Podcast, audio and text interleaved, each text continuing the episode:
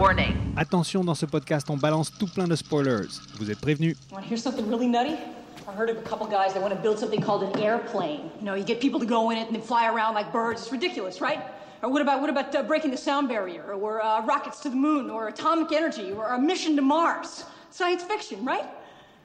Look, all I'm asking is is for you to just have the tiniest bit of vision. You know, to, to step back for one minute and look at the big picture To take a chance on something that just might end up being the most profoundly impactful moment for humanity, for, for the history of history. Уж не собираетесь ли вы учить меня смыслу жизни? Une rupture du continuum espace-temps a produit une nouvelle séquence chrono-événementielle. The robots are coming. I want more life. Fucker. 24 secondes. Bonjour et bienvenue au 62e épisode de 24 Quarks Secondes, le podcast des mordus de cinéma de science-fiction. Je suis Nicolas Petsilas et avec moi Marie-Louise Gariepi. Salut Hello. Vous pouvez retrouver tous les épisodes de notre podcast sur notre site internet 24quarks.com et aussi sur iTunes, Apple Podcast ou quel que soit votre podcatcher favori. Si vous vous promenez euh, par là, ben, profit- profitez-en pour nous laisser 5 étoiles sur iTunes si vous aimez ça. C'est toujours très très apprécié, puis ça nous donne euh, une meilleure visibilité aussi. Et on est également sur RZO Web, sur Balado Québec, sur Pod Québec, un peu partout. N'hésitez pas à parler de nous autour de vous. Partout au Québec. Partout au Québec, oui. Car nous sommes le seul podcast consacré à la science-fiction québécois. Je sais pas si on est les seuls. On Ben oui, seuls? consacré à la science-fiction. Au cinéma ok. de science-fiction. Ouais, ouais, oui, il y en a qui font du film plus ouais, large, plus large, on ouais. les salue et on les aime. Mais Juste la science-fiction, je pense qu'on est les seuls. Non, peut-être les seuls. Ok. J'espère. Ok, ça n'engage que toi. Non. non, mais je veux rencontrer les autres fous qui font un podcast sur la science-fiction. Et euh, donc, euh, bien sûr, comme toujours, si l'envie vous prend de réagir à une discussion, de commenter, de nous faire des suggestions de films, etc., ben, vous pouvez nous contacter sur notre page Facebook ou par courriel à 24quarks, toujours avec un S, at gmail.com. Aujourd'hui, on s'attaque à un film culte. Je sais pas si c'est un film culte, mais en tout cas, c'est un, c'est un, des, certains- un des piliers du film de science-fiction des années 90. Euh, Oui, un- c'est un film important. c'est un film important, ouais. Oui, oui, non, très important. Puis surtout que ça a été écrit par Carl Sagan, qui est quand même un, C'est ça. un des piliers de la vulgarisation scientifique. Il s'agit de Contact de Robert Zemeckis de 1997 avec Jodie Foster et Matthew McConaughey, euh, Tom Skerritt et euh, plein d'autres dont je- euh, qui m'échappent là, là, présentement. John Hurt. John Hurt, absolument, John Hurt. et puis, euh, ah, et cet acteur aussi qui a un second rôle, celui qui joue le rôle du, du malvoyant, Ah oui. là, qui est toujours bien, lui. Il est bien, cet Et son- ouais, il est toujours bien, lui, j'adore cet acteur, et son nom m'échappe là, à, ce moment-là précis, là, maintenant, mais je vais le retrouver Là, dans pas long. j'ai- J'ai tout décrit là, pas loin, là, parce que j'ai tout ouvert mes pages. William Fichtner. William Fichtner, voilà, c'était lui. William. Mais même dans, même dans les mauvais films, et lui, il est toujours second rôle, mais il est toujours bien. J'a- J'adore ce gars-là. Tom Skerritt. Tom Skerritt, oui, j'ai dit. Ah, tu euh, l'as dit, ok, je pensais que tu l'avais pas dit. Tom Skerritt, euh, un rescapé de Alien, Rescapé. notamment. enfin, il est pas, il est mort dans Alien. J'allais dire, j'allais Ah, dire, ouais, t'as-tu vu Ouais, ouais. Non, c'était pour rire. Non, non, je sais, oui. C'est le Capitaine Dallas dans, dans, dans Alien. C'est le premier qui. En plus, c'est le premier qui se fait. Non, après John Non, Hurt. ben non, c'est John Hurt. d'abord. Justement, t'as John Hurt Ouais, d'ailleurs, c'est vrai. C'est vrai. On a fait le lien. Voilà, Tom Skerritt et John Hurt. qui joue dans le même film de science-fiction une deuxième fois. Sauf que dans celui-là, ils se croisent jamais. Ils sont jamais dans les mêmes scènes. Non, jamais. Jamais. Jamais. Donc c'est ça. Mais avant de euh, rentrer dans plus à fond dans le film, je voulais faire quelques petites plugs. Euh, c'est- ça, ça vient un petit peu tard parce que là, on a laissé quelques semaines passer, on a eu un, peu, un peu de retard. L'été, nous sommes occupés. ne nous Et- en et voulez ouais. pas. De toute façon, tous les podcasts, C'est ils font les relâche tournage et l'été. tout ça. Il y a toujours des Ouais, c'est vrai Quand on écoute plus- podcast, c'est toutes des reprises. donc, euh, Ouais, c'est vrai. Ouais, Il y en a qui sont quand même. Il y en a qui sont assidus puis qui continuent, tu sais, à toutes les semaines ou quoi. ouais. Euh, Donc, euh, en fait, c'était pour revenir un petit peu sur le Comic Con de San Diego qui a eu lieu il y a quoi, une semaine ou deux, je sais plus, là, il y a pas longtemps? Il y a quelques. Disons deux semaines. Ouais, genre, en gros, une dizaine de jours peut-être. Et euh, puis, je voulais juste euh, faire un petit point de plein de bandes annonces super cool qu'il y a eu. Je sais pas si tu les as vues, mais Non, absolument pas. J'ai pas été très Alors, dans celle que j'ai retenue, parce qu'il y en a eu beaucoup, beaucoup, il y en a toujours plein. euh, y- dans celle que j'ai retenue, évidemment, c'est la bande-annonce officielle de Star Trek Picard, Mais qui est un, peu, un petit peu plus, parce qu'on avait eu un Oh, teaser, on on, avait eu droit à un teaser. avant. Oui. Et là, il y a eu la bande-annonce officielle. C'est donc un peu plus longue, avec un petit Puis il y peu a plus Data de... qui s'est passé quelque chose avec. Mais ouais, il y a Data. À la fin de la bande-annonce, tu vois Data. Alors bon, toi, tu pourras plus m'en parler parce que moi, j'ai jamais vu TNG, comme tout le monde le sait. Ben, c'est non, la honte, je sais que c'est la honte. J'ai entendu la bande-annonce, je l'ai pas Ah, Ok, vue. tu l'as pas vu. Ben, non, parce que j'écoutais, j'écoutais euh, euh, Slash Filmcast, qui est Ok, un ouais. podcast qu'on aime beaucoup d'ailleurs, pour Slash Filmcast. Puis euh, il, il la faisait jouer. Donc, Ok, ouais, c'est comme ça que je l'ai comme entendu. Puis il disait que Data, il était mort pour sauver le, le Picard, quelque chose qui est horrible parce que Data est unique, tu sais. Ouais. C'est comme un génocide. En tuant Data, c'est comme un génocide parce qu'il est le seul de, sa- de son de son genre. En tout cas, mais j'ai pas vu la bande-annonce, je peux vraiment pas commenter là. J'ai juste entendu. Ben, tu, tu le, tu le vois à la fin, quoi. Oui, mais c'est pas un flashback? Non, je pense pas. Oh, Non, non, il est là, bon. il est face à Picard. Ok, ok, ok. Ils ont une conversation. Ah, ben, ils échangent que quelques mots, tu vois juste à la C'est peut-être pas Data, c'est peut-être son frère qui est. Ah, là, tu me dis des trucs, là, je ne sais. ok. Ben oui, tout le monde sait qu'il y a un frère jumeau Mais qui est méchant. Je savais pas. Mais, euh, Tu savais pas? Mais non. Ben non, tout le monde. Ça y est, tu m'as vendu euh, punch. attends, attends, attends, je peux pas croire que j'ai oublié c'est quoi.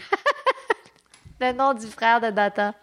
OK, Internet. Mais lui, c'est pas, c'est pas une intelligence artificielle qui peut être redownloadée. euh, Non, non, non, non, non, non, il est unique. Data. Ben, je veux dire, techniquement, il peut être fait. Euh, mais attends un petit peu, parce que je suis en train de chercher c'est qui le frère. Lore. Voilà. Lore. Lore. Puis, euh, euh, non, c'est ça, c'est Data, c'est qui a été fait par un chercheur qui était euh, ben, son père, qui est le docteur euh, Dr. Noon Yun Sun, euh, qui a lui euh, est un chercheur vraiment brillant, puis il a, créé Data et son frère. euh, son frère, il a comme fait trop euh, narcissique un petit peu, tu sais, puis donc finalement Data c'est comme la deuxième version, puis il a comme enlevé certaines, donc il est comme un peu un downgrade de, de mais en même temps non. C'est compliqué, en fait. Ils ont toute une relation dans la série. Il faut écouter toute Next Generation. Mais du coup, euh, ben c'est ça. euh, Data, non, il est assez unique parce que c'est ce chercheur-là, puis il est le seul en son exemplaire. Puis il y a des épisodes de Next Generation qui sont intéressants parce qu'il y a des chercheurs qui viennent puis qui disent on veut prendre Data puis le dé- démonter pour pouvoir l'étudier puis peut-être le refaire. Tu sais, mais c'est comme ben tu vas peut-être le tuer ou le le, le détruire, détruire, en ouais. faisant ça. Donc, il est comme un peu unique en son, en son genre, tu sais. Donc, euh, Ok. cerveau positronique. Ben, en tout cas, là, c'était comme. puis donc, du coup, s'il meurt, si Data est détruit, ben, c'est comme une sorte de génocide parce qu'il n'y a pas de. Ouais, il n'y a pas de backup, quoi. Ouais, il n'y a pas de backup, il n'y a pas de blueprint. Il y a toute une histoire avec des cristaux qui ont détruit la colonie où est-ce qu'il était. Tu sais, Il y, a tout, il y a tout un contexte qui fait en sorte qu'il est en fait assez, euh, assez unique. Après ça, il y a peut-être des geeks qui me diront Oui, mais il y a Ah. tel épisode, on sait qu'il y a tel plan qui sont cachés sur telle planète. Là, je je, je suis pas, geek à ce point-là de Star Trek, là, mais. En tout cas, la, la grosse surprise de la fin de la bande-annonce, c'est que oh, tu vois Data, quoi. Yeah. T'as un gros plan de sa face, tu sais. Yeah. Fait que c'était le gros choc. Donc, euh, pas autant pour moi, parce que moi, je ne sais pas ce qui s'est passé dans TSG, mais Donc, probablement qu'il y a du CGI pour montrer qu'il n'a pas vieilli. Et je sais alors, honnêtement, je sais pas. Parce que c'est un robot, il n'est pas supposé vieillir. Ouais, ouais. Il est, son visage est toujours Mais il est maquillé, remarque, non? Ben oui, il est toujours maquillé, mais bon, s'il y a des Ah, rides. c'est pas des euh, prothèses. Ouais, ok, ouais. Non, non, non, c'est pas, pas les masques là, des, des euh, Bah, écoute, cla- je- c'est une de- bonne question. Il faudrait que tu vois la bande-annonce puis que tu juges par toi-même, là. Je sais pas. OK. Quelle autre bande-annonce était euh, dans ta liste? Dans les autres bandes annonces, il y a eu celle de la saison 3 de Westworld qui était euh, ouais, qui est elle aussi euh, un peu plus parce qu'on en a vu, on a vu aussi un teaser de de, de la saison 3 euh, il y a quelque temps Oui. qui avait Avec, absolument rien à avec Aaron Paul. Oui, oui, oui. Qui avait absolument rien à voir avec tout ce qu'on avait vu jusque-là. Ça se passait dans une ville ailleurs, tu sais, genre euh, euh, rien à voir, quoi. À part qu'à la fin, on voyait apparaître euh, euh, Dolores. euh, Dolores, merci. Euh, là, on est, là, c'est un petit peu plus complexe, un petit peu plus. euh, On revient un peu dans dans l'univers Westworld là, euh, mais donc c'est ça aussi, ça c'est un truc que j'attends avec impatience. Il y a une autre bande annonce très intéressante aussi, c'est de la série télé Watchmen. Donc c'est euh, HBO qui euh, qui produit ça. Et euh, par contre, c'est pas c'est pas une. m'intéresse. ouais, ça- moi, ça m'intéresse beaucoup aussi, mais c'est pas. Ça a l'air que ça ça se passe pas tout à fait au même moment que les événements du livre. C'est comme, je sais plus, si c'est avant ou après, mais en tout cas, c'est pas la même. C'est pas la même histoire précise que que celle du livre, quoi, Hmm. ou du film qu'on a vu après de Zack Snyder. Perplexant. Mais ils se servent de l'univers des Watchmen et euh, ils, ils, ils, Ils s'inspirent. expandent, et, ouais, ils s'inspirent de ça et ils, ils expandent là-dessus. Mais on retrouve les personnages, on retrouve euh, des choses. euh, enfin bref, donc voilà, c'est ça. Rorschach. Roche, Roche, Roche. Rorschach, ouais. Rorschach. Ah, je l'aime tellement, lui. c'est mon préféré, la gang. Donc c'est J'ai ça. un fait pour Dr. Manhattan aussi, parce que c'est un physicien, finalement. Mais euh, Rorschach, c'est vraiment le personnage le plus intéressant. Ouais, définitivement. Qui était en plus, Hmm. euh, je trouve, extrêmement bien joué par euh, le, le gars au nom imprononçable que je ne sais même pas de prononcer là dans le film. T'as de la misère aujourd'hui. Ouais, aujourd'hui, j'ai de la misère. D'habitude, Non, non, mais en plus, non, non, mais attends, c'est, C'est quoi? euh, c'est, c'est Jack. Attends, c'est quoi? Mais juste Jack pendant, que tu je- cherches, je vais juste dire un truc à tous nos éditeurs qui n'avaient pas lu le comic book Watchmen. Courez de l'acheter, lisez-le. C'est une œuvre magistrale que j'ai eu la folie de donner une fois à quelqu'un qui l'avait pas lu. Et c'était bien un don, c'est pas un prêt qui m'est pas revenu, je lui ai donné. Euh, mais j'aimerais bien la revoir, la lire. C'est magnifique. C'est vraiment une grande œuvre. C'est dans mon top 10 des œuvres toutes confondues. Euh, Ouais. tu sais, j'ai comme une sorte de top 10 de, de tout ce que j'adore d'art, de création. Puis euh, Ouais, non, est là. excellent. ouais. C'est magnifique. Est-ce que tu avais vu le film, toi? de Et j'ai 2009? vu le film aussi. Le film, on, on l'a pas fait encore. On l'a hein. pas fait encore, non. Oui, ça serait un film intéressant à faire parce que le film est, est comme un peu euh, mi-figue, mi-raisin dans le sens que ils, ils ont respecté beaucoup la série originale, ce qui est très chouette, mais on dirait qu'il n'a pas réussi à transcender ou à recréer la, la magie du, du, du livre, selon Ouais, moi. mais, c'est c'est, loin c'est d'être un, c'est un mauvais. exercice de style. C'est un peu euh, à l'image de plusieurs choses que Zack Snyder a fait par le passé, là, où, il- il- où c'est quasiment du, du frame par frame. C'est-à-dire que je euh, chacun de ces frames est une case de la, de la BD, quoi, quasiment. En tout cas, certaines. Peut-être. C'est un peu comme il avait fait avec euh, 300, tu sais. Oui, oui, euh, Ah était oui. aussi, Ah, je savais euh, pas que qui était un aussi, ouais, c'était aussi un- une nouvelle graphique à la base Ah, de Frank. Miller. Pas. Et là aussi, chaque plan du film, c'est un, c'est une case de, de, de, de la nouvelle graphique. Quoi. Mais, mais je, dirais- je dirais que, comme je te dis, c'est intéressant qu'il ait fait ça. Le, le- le film est intéressant, mais je ne sais pas pourquoi. Il y a quelque chose qui n'a pas. Il avait modifié la fin aussi, mais je pense pas que ça soit ça qui est. Non, je pense pas. Ben, soit- je sais pas, je me rappelle pas. euh, Je me rappelle pas d'avoir été choquée Mais le, de ouais, ça. mais le bouquin, en tout cas, le bouquin est magistral, quoi, vraiment. Ouais. Donc c'est ça. Ouais, donc puis l'acteur dont je parlais qui fait euh, Rorschach, c'est euh, Jackie Earl Haley, qui est magnifique là dans ce rôle-là, vraiment super. Parfait. Ouais. Enfin bref, donc on n'est pas là pour parler de Watchmen, mais voilà. Mais sinon, bon, aussi à noter qu'il y avait une bande-annonce, il y a eu une bande-annonce de la saison 10 de Walking Dead, j'en parle à chaque fois, mais il y en a peut-être qui sont tannés là de Walking Dead, moi je continue à suivre, tu sais, malgré tout. Euh, ah oui, euh, un truc 10. intéressant aussi, c'est pas vraiment, je sais pas si c'est de la science-fiction, plus du fantastique ou du, de la fantasy, mais euh, il y avait eu à l'époque une adaptation, euh, enfin un début d'adaptation de, euh, je crois que c'est une série de livres qui s'appelle His Dark Material.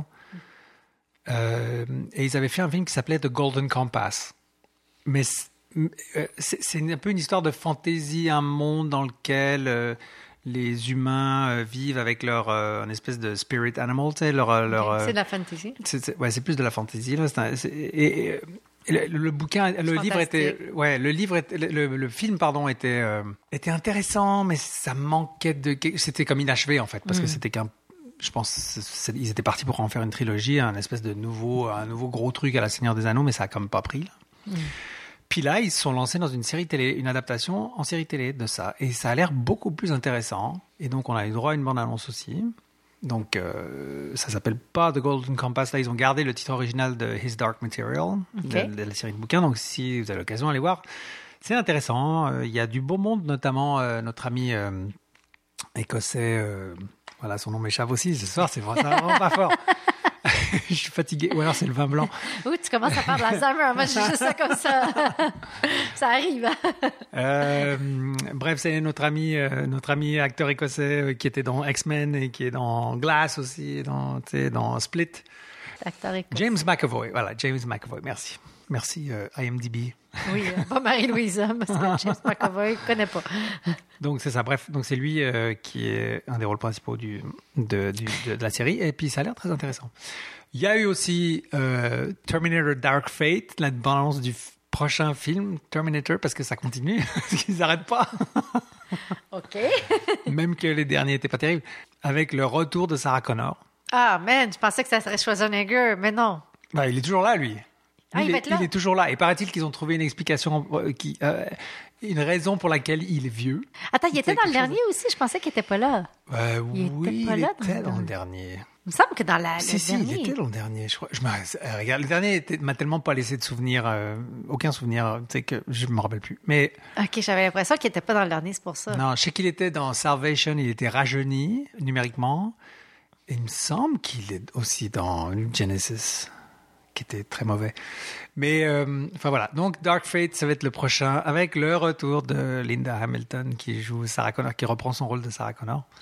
Donc, on va voir ce que ça va donner. Je, je crains, je crains le pire, puis en même temps, en même temps, je suis curieux parce que c'est une franchise que j'aime bien, puis euh, Ouais, ben, j'ai envie de voir quelque chose de cool. on sait Enfin, jamais. bref. On sait jamais. Et puis, euh, il y a eu la bande-annonce d'un show TV aussi qui m'a, que je m'attendais pas à ça. C'est euh, Snowpiercer. J'ai jamais Hein? vu le film. Ah, moi, j'ai adoré le film. J'ai jamais vu le film. J'ai- J'ai- J'aimerais bien dans la manga. C'est une manga. Ouais, je sais que c'est tiré d'un manga. J'ai jamais Ouais. lu, ni lu le manga, ni vu le film. C'était un réalisateur. C'était un réalisateur coréen, non? C'était pas un Oui, c'est un réalisateur coréen, Ouais. mais c'est des, c'est, c'est des acteurs comme toutes. euh, anglophone. Ouais, c'est ça. Ouais, je sais que c'était Chris Evans qui avait le rôle euh, principal. Puis il y a. Il y, a, il y a euh, du beau monde dedans. Je sais qu'il y avait du beau monde en tout cas. Oui, l'actrice euh, que j'aime beaucoup, là, qui jouait dans Let's Talk About Kevin. Ouais, on sait quoi son nom? Elle a, elle a un visage particulier et tout. Ah, Tilda Swinton. Tilda Swinton, Ouais. elle est magnifique. J'adore cette actrice-là. Super. Elle joue là-dedans. Elle était dans le film aussi, ouais, c'est ça. Donc, alors, il y a une série télé qui s'en vient de Snowpiercer. Mais je sais que le film était. Je, je vois pas une série télé. En fait, je pense que, selon moi, une série télé est assez euh, côte-côte inutile. Je peux me tromper. Ouais. Parce que je trouve que le film en lui-même, euh, ça suffisait à créer cette espèce de. Faudrait le faire. Moi, je sais qu'il y a beaucoup de gens qui ont détesté. Moi, j'ai vraiment aimé ce film-là. Donc, ça ce serait fun peut-être d'avoir quelqu'un qui a détesté autour de, de notre table. Mm. Bon, mais alors, t'as- t'as- t'as- t'as- t'as-tu encore d'autres plans? Donc euh, voilà, c'était c'était pas mal ça. Puis sinon, euh, à côté de ça, bah, je voulais juste signaler que moi, je suis en train de je suis en train d'écouter euh, deux choses là sur Netflix. Il y a Neon Genesis Evangelion, le que j'ai pas écouté. le fameux manga, Que tu euh, m'as parlé, que t'écoutais, puis que c'est un. fameux dessin animé des japonais des années j'ai pas écouté. 90. Ouais, mais j'étais persuadé que tu le connaissais. Moi, c'est ça Mais je le connais, je l'ai pas écouté. J'ai commencé à l'écouter. Ah, donc il y a toute l'intégrale de la série sur Netflix. Ben, en fait, on devrait se le faire. Ça me avec aussi euh, avec aussi parce qu'il y a eu ils ont fait pour la finale ils ont fait un film qui paraît-il avait été très controversé parce que je sais pas quoi c'était je, je, j'ai pas encore lu toute l'histoire de, cette adaptation mais en tout cas c'est un show qui est très très aimé qui est culte. Donc euh, je suis en train de voir ça. Et puis euh, parallèlement j'ai commencé euh, The Boys qui est une nouvelle série euh, sur Amazon Amazon Prime Video. C'est tiré d'un comic book que j'ai jamais lu. Euh, et ça présente un côté plus edgy et plus sombre et plus euh, euh, méchant des super-héros. Euh, Ah. Dans le sens où les super-héros, en fait, c'est une, c'est pas une gang de tout, tout, tout gentil, Bon, tout propre, ça, tout ça parfait, Ça me tenterait de voir ça. Et qu'ils sont pleins de défauts et plein de, enfin, et t'as une équipe en fait qui se, qui, qui se, qui se met ensemble pour essayer de, de, de les faire tomber les uns après les autres, quoi, en gros, tu sais, de, de les démasquer, tu sais. Et c'est, alors ce que j'aime en fait, c'est que c'est irrévérencieux, c'est edgy, c'est violent, euh, c'est drôle et, euh, et euh, ça me plaît. J'aime bien le j'aime bien le, le ton. Le premier épisode est génial. Le premier Ouais. épisode c'est ré- est réalisé par Dan Trachtenberg qui a réalisé euh, euh, 10 Cloverfield Lane, juste, euh, que j'avais Ça, c'est le beaucoup, deuxième. beaucoup aimé. Ouais. Celui euh, dans le bunker. Ouais, Ah, que j'avais beaucoup, beaucoup bien, aimé. Hein, puis c'est un jeune bien. réalisateur que- qui est très prometteur. Et le premier épisode est vraiment génial, quoi. C'est vraiment. Donc, comment là, ça s'appelle? The Boys, The Boys. Sur Amazon Prime. sur Prime, ouais. Et puis, euh, enfin, moi, en tout cas, j'ai adoré le premier épisode. Après, ça, ça, ça ralentit un peu. C'est d'autres réalisateurs qui ont pris la suite, là. Euh, mais c'est pas mal fucké comme truc, comme show, quoi. C'est c'est bien, ça va vraiment. euh, J'aimerais ça l'écouter parce que tu connais mon point de vue sur les super-héros. Ouais, c'est vraiment, c'est des- dans un monde où les super-héros sont gérés par une compagnie euh, qui gère tout, sais, leur image, le marketing, Ah oui, les carrément. jouets, les trucs, etc., etc., qui veulent les placer dans le, dans, dans, Ouais. dans le, dans le département de la défense des États-Unis. Enfin, tu sais, c'est ça, ça va, c'est c'est comme ça, quoi. Puis c'est tout, c'est tout, c'est des négociations, des magouilles. Ouais, c'est peut-être le début de la fin des super-héros. Enfin, enfin, qui serait temps. Parce que pour moi, les super-héros, c'est la. c'est- horrible comme, euh, comme, Comme- représentation de la culture, personnellement. Mais, mais je t'ai dit, on devrait faire un podcast où est-ce que c'est. On regarde des films de super-héros, puis. Ouais, puis on parle de ça. Ben non, vous, toi, tu vas trouver quelqu'un qui aime ça, puis Ouais. moi, je suis la personne qui est le contrarien, qui est, euh, comment on dit en anglais, qui est la ben l'emmerdeuse, quoi. qui a expliqué pourquoi le film est mauvais. ben, j'ai, un, problème avec le principe qu'une personne euh, va sauver. C'est très divin, hein, c'est très, euh, c'est très mythique. C'est comme des êtres surhumains qui vont sauver. Je sais que c'est des mythes, puis que c'est un peu des fantasmes que les gens ont, mais on, on est, on est dans le très l'in- l'individu. Tu sais, on est très, c'est très antidémocratique, c'est très anti. euh, ça, ça parle beaucoup d'une idée, euh, ben, l'idée de la magie, du, du- tu sais, cette espèce de personnage magique qui va te sauver parce que toi, tu n'es pas capable de le faire en tant que collectivité, en tant qu'être humain. Il y a comme quelque chose qui m'énerve. Des fois, c'est des gens très riches qui s'emmerdent, comme euh, Batman, puis euh, l'autre, Iron Man, là, Ouais. qui, sont, qui, qui sont des héros quand, dans le fond, tu es comme non. Tu sais, puis t'es pas un héros, ou c'est des gens qui ont des pouvoirs X, Y, Z. Donc, Batman puis euh, Iron Man, c'est qu'ils sont riches, tu sais. Ouais. Euh, sinon, si on est, tu sais, on est, on est tellement dans des, dans des valeurs. euh, quand tu y penses, quand tu réfléchis aux valeurs qui sont véhiculées par le film de super-héros, c'est des valeurs horribles parce que en plus c'est des gens qui, qui agissent sans aucune impunité. C'est, je veux dire, ils prennent une décision qu'ils vont aller euh, attaquer quelqu'un parce que eux ont décidé que c'était un mauvais. Il n'y a pas de, de, de- il y a pas un due process de la loi de, Ah ouais. tu sais, c'est, c'est, c'est extrêmement Mais il, axé il sur touche, le. euh, il y a, euh, je veux dire, il y a, il y a un moment dans de la série des Avengers, tout ça, où il touche un peu, la- il touche un peu ça. Ben, c'est, intéressant. Puis je veux dire, il y a, il y a des, Je il y a- veux dire, Civ- Civil War, le Captain America Civil War, touche justement au fait que ils interviennent sans avoir consulté personne, qu'il y a des dommages collatéraux. Est-ce qu'ils devraient être, euh, est-ce qu'ils devraient être contrôlés par l'ONU ou des organisations comme ça, euh, qui, qui eux viendraient faire appel aux super héros parce que là ils sont dans une situation où ils ont besoin d'avoir une, une aide supplémentaire, une aide plus importante? Tu sais, il y a, il y a tout, il y a un peu tout ce Ouais. contexte là aussi. Donc il- ça touche ça. Ça a été une grande série en BD. euh, Parce qu'ils ont dû finir par se le faire dire par du monde comme moi, que ça avait pas de bon sens, leur petit fantasme de petit gars. C'est des fantasmes de petits gars de 12 ans, là, excuse-moi, tu sais. Écoute, moi, je, je trouve que. Tu sais, regarde. Et, et on pourra faire le podcast là-dessus. je veux juste ouais, te dire que moi, tu viens de me dire que peut-être que ta série elle me plairait parce que justement, The elle va Boys, chercher.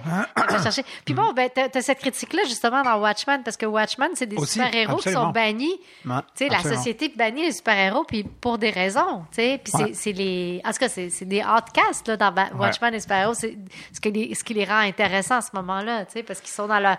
Je dirais dans un rôle un peu plus. euh, c'est ça, de marginal, tu sais, parce que Ouais. aussi, le super-héros, souvent, est aimé par les petits geeks puis par les marginaux, puis je te dis pas que j'ai pas aimé les super-héros à une certaine époque de ma vie, Mm-hmm. mais il y a comme une partie de moi qui est comme en rébellion contre cette idée-là, parce que pour moi, c'est pas la solution, justement, mais c'est des fantasmes, tu sais, puis tout fantasme n'est pas nécessairement bon, voilà. Ah ouais, non, non, mais c'est- légitime, là. Moi, je vais faire Vas-y, vas-y. pas vraiment Plug, une plug, ben, oui, une plug, parce que je me suis donné le défi cette année de lire euh, six livres de science-fiction, hein, parce qu'on fait des films, puis je me dis que c'est le- le- le- la grande science-fiction est beaucoup dans la littérature. Donc, j'en ai quand même lu pas mal de livres de science-fiction, mais là, je me suis dit, chaque année, je vais au moins en lire six, des grands classiques. Alors, je voulais partager avec vous ceux que j'avais l'intention de lire. Vous allez me dire que, Marie-Louise, on est pas mal avancé en 2019. Oui, je sais. Donc, ma liste de résolution, je suis en train de la regarder. Mais là, j'ai fait, ouh, j'ai six livres à lire. Six livres à lire. Et donc, euh, j'ai commencé par The Dispossessed, de Ursula K. Le Guin, dont on a déjà parlé dans le podcast parce qu'il est mort il n'y a pas très longtemps. Il est Ouais, mort- elle, ouais, il est mort il n'y a pas très longtemps. The Dispossessed. De Dispossessed. Euh, ensuite, je vais lire Stand on Za- Zanzibar. Je vais finir de lire, parce que j'ai commencé, je vais finir de lire et relire en fait Neuromancer. Ensuite, euh, j'ai vu le- la, la série sur Amazon Prime, mais j'ai envie de lire le livre, c'est The Man in the High Castle. Et j'avais déjà lu euh, euh, Red Mars, et donc je vais m'attaquer à Green Mars. Et pour finir, donc j'ai dit six livres, et pour finir, Green Mars? oui, Green Mars. Donc, j'avais lu Red Mars. Il y a Green Mars, puis il y a Blue Mars. Puis j'avais beaucoup aimé Red Mars. C'est un petit bonbon, ça c'est très bien. là. C'est pas de la science-fiction. euh, ça, c'est quoi? c'est pas du William Gibson, puis c'est pas du Philip K. Dick, OK? Puis c'est pas du euh, Ursula K. Le Coin. Donc, Green Mars, c'est C'est, euh, je, je- je le conseille parce qu'avec toute l'actualité de, des voyages sur Mars, etc., Ok, ouais.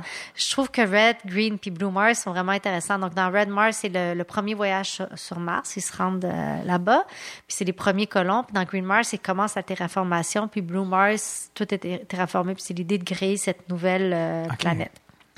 Euh, le, le- rêve de Elon Musk. Il a dû lire la série, donc je vais le lire pour le jour que je vais rencontrer Elon Musk.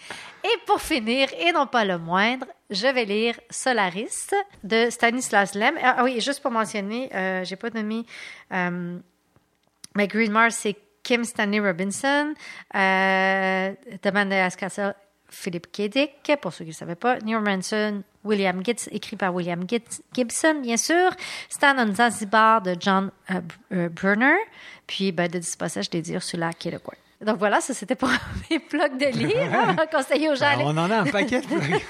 c'est bien, c'est l'été, il y a plein de trucs qui se passent. et je tiens à dire autre chose. Parce que j'ai, depuis qu'on s'est parlé, j'ai écouté beaucoup de bébelles, de- d'affaires et tout. Et comme je me plais à écouter de la science-fiction, sûrement beaucoup de science-fiction. Sauf que j'ai complètement oublié ce que j'avais écouté parce que je suis complètement obsédée par une seule chose que j'ai écoutée dans le, les derniers, euh, depuis qu'on a fait le dernier. Podcast, hein. Et vous devez tous absolument à 100% écouter ça. Et je parle aussi à la personne devant moi qui ne l'a probablement pas encore écouté parce qu'elle m'en aurait parlé. Vas-y. je parle de Tchernobyl. Oh, la série TV de Tchernobyl. Ok. C'est ok, c'est pas de la science-fiction, mais c'est une explosion nucléaire que ta ta ta chimie, Ouais, ouais. science, recherche, guerre froide, obsession du nucléaire. Je pense que je peux absolument a, mentionner il y a un ça. petit côté apocalypse nucléaire. Euh, Ouais, c'est ça. C'est comme, c'est Ah oui, comme c'est- j'en ai Tche- entendu Tchernobyl, de. C'est pas la, c'est pas la science-fiction, mais c'est tout ce que plein d'œuvres de science-fiction est, mais c'est la réalité.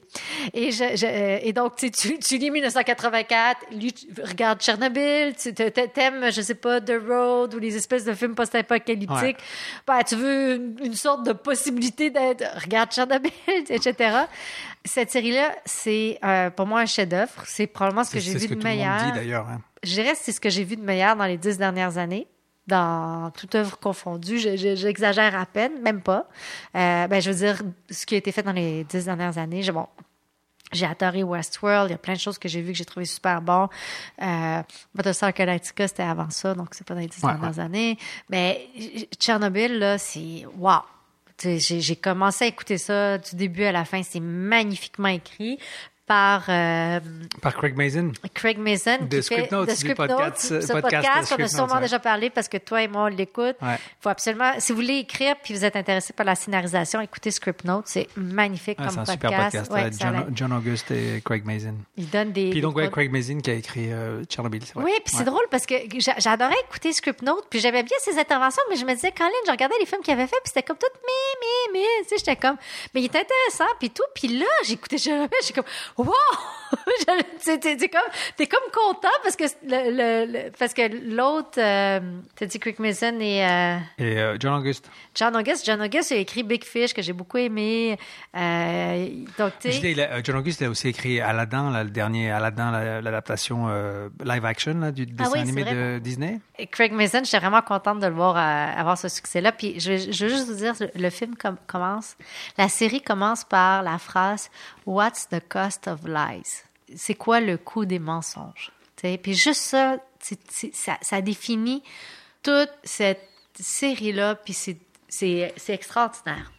Donc, ça dépasse juste l'événement, puis ce qui s'est passé, puis l'anecdote de cet événement-là. Ça nous pose des questions vraiment philosophiques en tant qu'être humain sur comment on réagit dans les situations.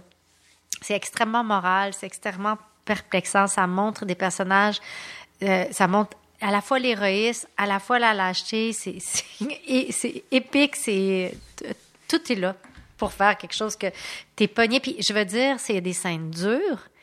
Mais quand on les voit, je sais pas comment dire. Tu sais, on parle de violence gratuite versus la violence pas gratuite. On parle d'horreur versus.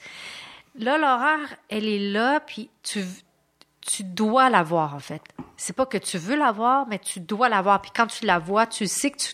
C'est comme, t'es comme dans un devoir de spectateur d'être devant la, la, la conséquence de cette histoire-là. Puis bon, euh, c'est, ça reste une œuvre de fiction, mais comme selon moi, toute grande œuvre de fiction, ça transcende la réalité. C'est-à-dire que les. Puis il y a un podcast qui accompagne ça, où est-ce qu'il explique les choix qui, qui Ah, ont été faits.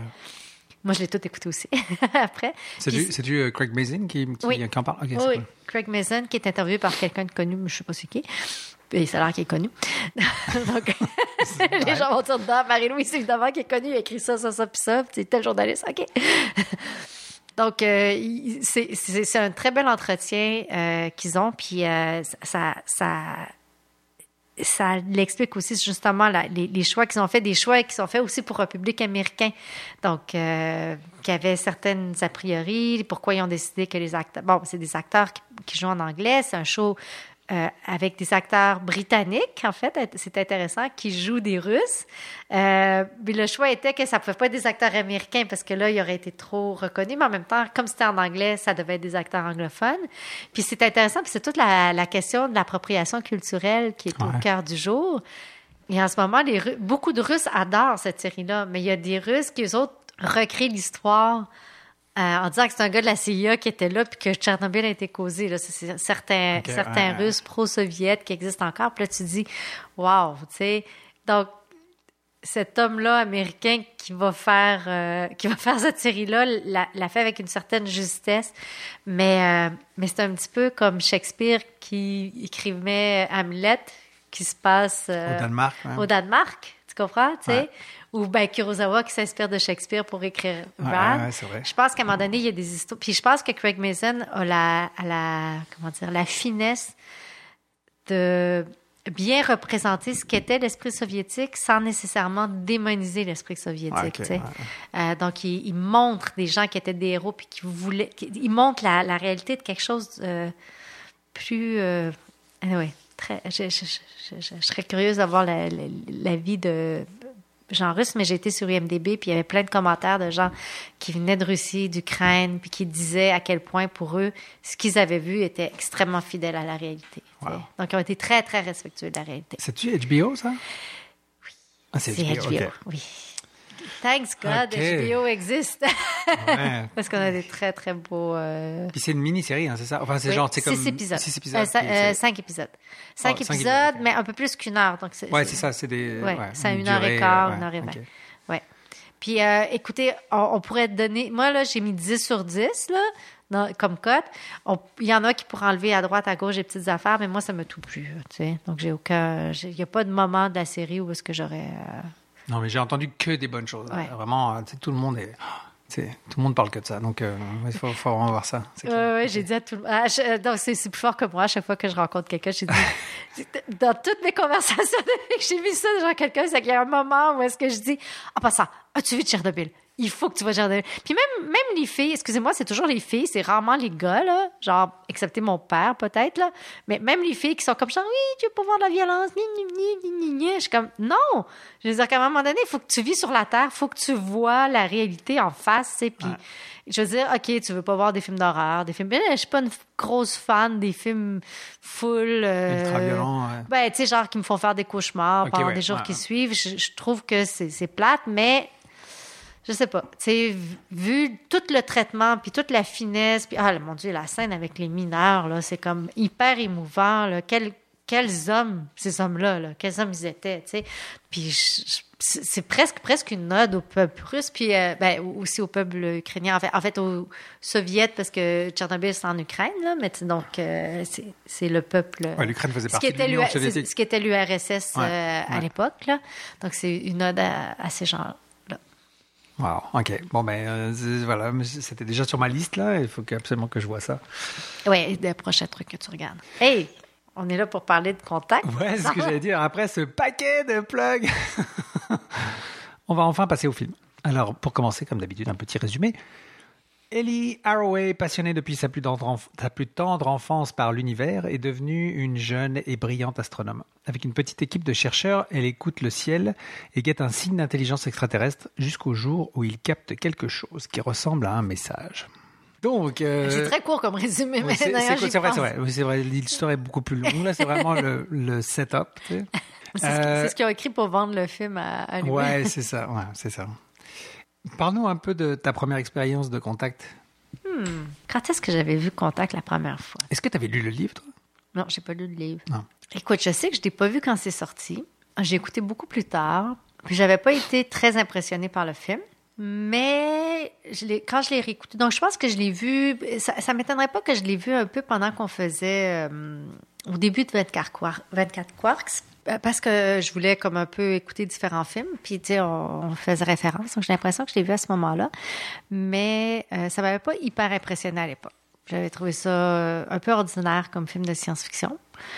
Euh, en le revoyant, mon opinion a pas trop changé. C'est Euh, intéressant. dans le sens que je déteste pas ce film-là, mais je, je, je, je, comprends pas le fandom autour. J'ai, j'ai comme l'impression que c'est un film. euh, Puis pourtant, j'aime beaucoup Carl Sagan puis ce qu'il représente dans, dans l'industrie, de la- voyons, dans le- l'industrie, dans le, le, le monde de la vulgarisation scientifique. euh, mais je sais pas, il y a quelque chose qui euh, qui passe à côté de, de, de quelque chose de vraiment intéressant pour moi. Même si c'est joli, c'est poétique, c'est l'idée du contact avec l'extraterrestre, mais il y a quelque chose que je trouve euh, tu sais, il y a plein de petits détails qui, m'agacent dans ce film-là. Voilà. Puis on va en reparler plus tard. Euh, Donc, je suis pas euh, une foule enthousiaste de contact, mais, mais sérieusement, sans dire que c'est un mauvais film du tout, ce serait malhonnête de dire ça de ma part. Toi. Ben moi, je l'ai vu à la sortie, euh, donc en 97.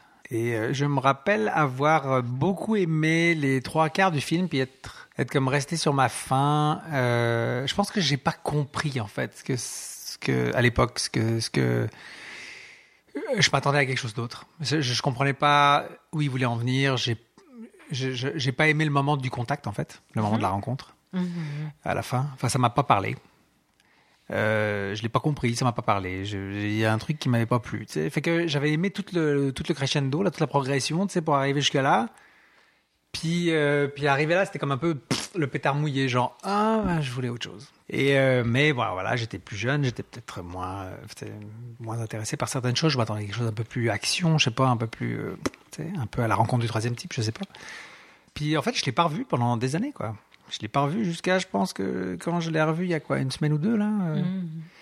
Et, euh, et en fait, c'était une agréable surprise. J'étais content de le revoir parce que, bah, déjà parce que je trouve que Zemeckis c'est un très très bon euh, conteur d'histoire. Tous les films qu'il fait, c'est toujours super bien structuré, Ouais. c'est toujours bien écrit, oui, oui. bien structuré, bien, bien Ouais. construit, avec une belle progression. C'est très, quelque part, c'est très euh, formaté. Tu sais, c'est- il a une manière très euh, classique, tu sais, de construire ses films, mais c'est toujours très bien construit.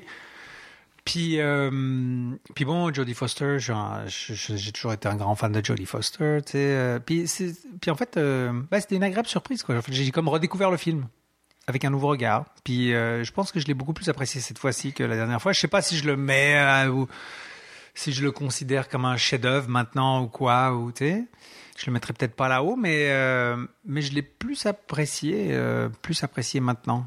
Puis t'as, t'as oublié de mentionner euh, Matthew McConaughey, qui est tellement à la mode maintenant. Ouais. on le voit, on est comment il est vrai, Parce il est dans ce film-là. ouais, ouais. Bah, Il était hot à cette époque-là, puis après il y a eu comme Mais c'est ça, il a disparu un peu. un peu disparu, puis après maintenant on est en pleine euh, comment Matthew McConaughey Méca- mania. méca- méconnaiss- Méconnaissance, comme ils disent en anglais, la méconnaissance, comme ils disent en anglais là. Mais euh, ouais, et puis en fait, lui, il m'avait un peu agacé aussi à l'époque, tu sais, genre le jeune prêtre qui est là, puis qui vient de parler de. Il m'agace encore. Ouais, il a tendance à m'agacer aussi. Mais en fait, comme j'ai compris le film d'une autre manière maintenant, Mm. euh, ça fait comme plus de sens qu'il soit là. Mm. Je dis pas que j'adhère totalement. à- Je me demande si comment il, comment il est traité lui dans le livre en fait. Quelle importance il a dans le film. Mais a tu sais qu'à la base, c'était supposé être un film. Hein? Ils l'ont écrit pour que ça soit un film. Donc, un peu comme 2001, Odyssée de Carl l'espace. Sagan lui-même l'a écrit Oui, l'idée... comme un scénario. Tu veux Ben, dire? je veux dire, c'était... Le livre est sorti... euh, je sais pas s'il est sorti euh, vraiment avant le film, j'imagine, parce que Carl Sagan devait être encore en vie quand le film est sorti, mais c'était un film qu'il voulait faire avec ça. Ok. donc non, le- il- donc Carl Sagan, il est mort six mois avant la sortie du film. Oui, c'est ça, mais je, je sais pas si le... Mais oh, quand le livre est sorti, ouais, il devait être vivant, je pense. C'est ça, je, je sais pas quand est-ce que... Mais je pense qu'à la base, il voulait que ça soit un, un film. Un film, ouais. Ouais. Non, j'ai vraiment beaucoup plus aimé cette fois-ci. Je pense que je l'ai mieux compris, mieux, euh, mieux apprécié. Il y a des choses qui me font chier aussi, des petits trucs, des petits détails qui Des petits m'énervent. hein. détails qui, qui t'énervent. Ben, Mais, euh, mais ça enlève pas la qualité du film, quoi. Oui, OK, comme tu disais que c'est très bien, euh, c'est très bien raconté. C'est vrai qu'il y a une belle complexité des personnages, des rôles, des rencontres, il y a une belle variété, mais il y a en même temps, je te dis, il y a une belle complexité, mais en même temps, il y a un petit côté cliché, tu sais. On n'est pas, euh, tu sais, ah, évidemment, c'est une fille scientifique, elle va être un petit peu euh, atypique, puis elle va travailler pour quelqu'un qui va comme l'essayer de lui nu- nuire parce qu'il veut comme la, la surpasser, son boss, puis il va avoir... euh, le, le- le- gars religieux qui devient son chum, mais finalement, il devient antagoniste, puis il y a comme une petite romance qui s'installe, puis ils vont se hein. comprendre ou pas, peu importe. Il y a comme, tout- tu sais, il y a comme quelque chose qui me semblait, j'étais comme, mais tu sais, on est, on est loin de, de, je sais pas, il y a comme une, c'est comme un peu arrangé, en fait, tu sais. C'est un peu ces personnages-là qui sont comme arrangés pour, euh, pour être ensemble. Ouais, qui que agacé à l'époque, puis, puis bon, sans parler du riche, tu sais, qui apparaît comme, euh, Un peu comme un Deus Ex Machina. un là. Deus Ex Machina, exactement. tu sais, ça, je- ça, je trouvais ça. Ça, c'est extrêmement agaçant, là, ce personnage-là. Là, tu sais. Euh, donc, euh, donc, donc l'histoire est pas si hot que ça. Mais bon, donc, il partait du livre de Carl Sagan, qui est peut-être pas non plus un. un- Carl, ben, Carl Sagan n'est pas connu comme étant un auteur, il est connu comme étant un vulgarisateur scientifique. tu sais.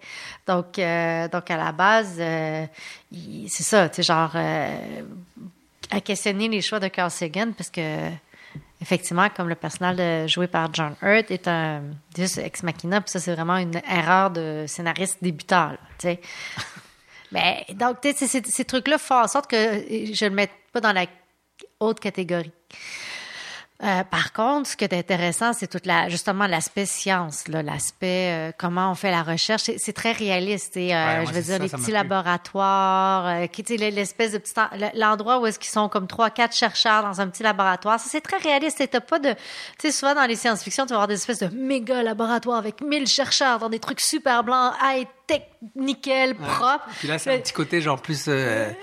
Sais, genre petit bureau ben, c'est ça, ou tu vas voir l'inverse, tu vas voir le gars tout seul qui est le génie qui invente tout. Tu sais, mais dans la ouais. réalité, la science, ça fait beaucoup dans des espèces de petits bureaux d'université où est-ce qu'ils sont trois, quatre, où est-ce qu'ils vont comme, euh, genre, euh, avoir chacun leur petit projet. Tu sais, il va être, tu sais, il va avoir le chercheur avec ses deux étudiants ou euh, deux chercheurs vont travailler ensemble. Là, ils vont se travailler comme, peut-être qu'il manquait peut-être la collaboration internationale, là, mais tu sais, ils vont, ils vont travailler avec des équipes à, à l'international. Mais Ouais, Il y a un peu de ça quand même. Ben, a- bah, du moment que le gros projet C'est démarre. ça, exactement. Mais au début, tu sais, tu te serais attendu Au début, était- t'as l'impression qu'ils sont tout seuls. ouais. ça, ils ont l'impression qu'on a l'impression qu'ils sont un petit peu tout seuls, mais c'est c'est c'est plus réaliste, tu sais, puis il y a plus ce côté-là, là, tu sais, le petit côté grit, là, où est-ce que elle écoute, puis des, des grésillements, tu là, tu sais, comme elle regarde des chiffres, elle regarde des trucs, tu sais. Ça, ça m'a plu, là. J'ai aimé euh, toute cette partie-là. Bon, après ça, ça part en, en- en romantique avec comme tout un livre qui est caché dans les, ben, tout un, Ouais, ouais, ouais. des sets d'instructions qui sont cachés dans les, les, les petits bzzz, Dans les messages, hein.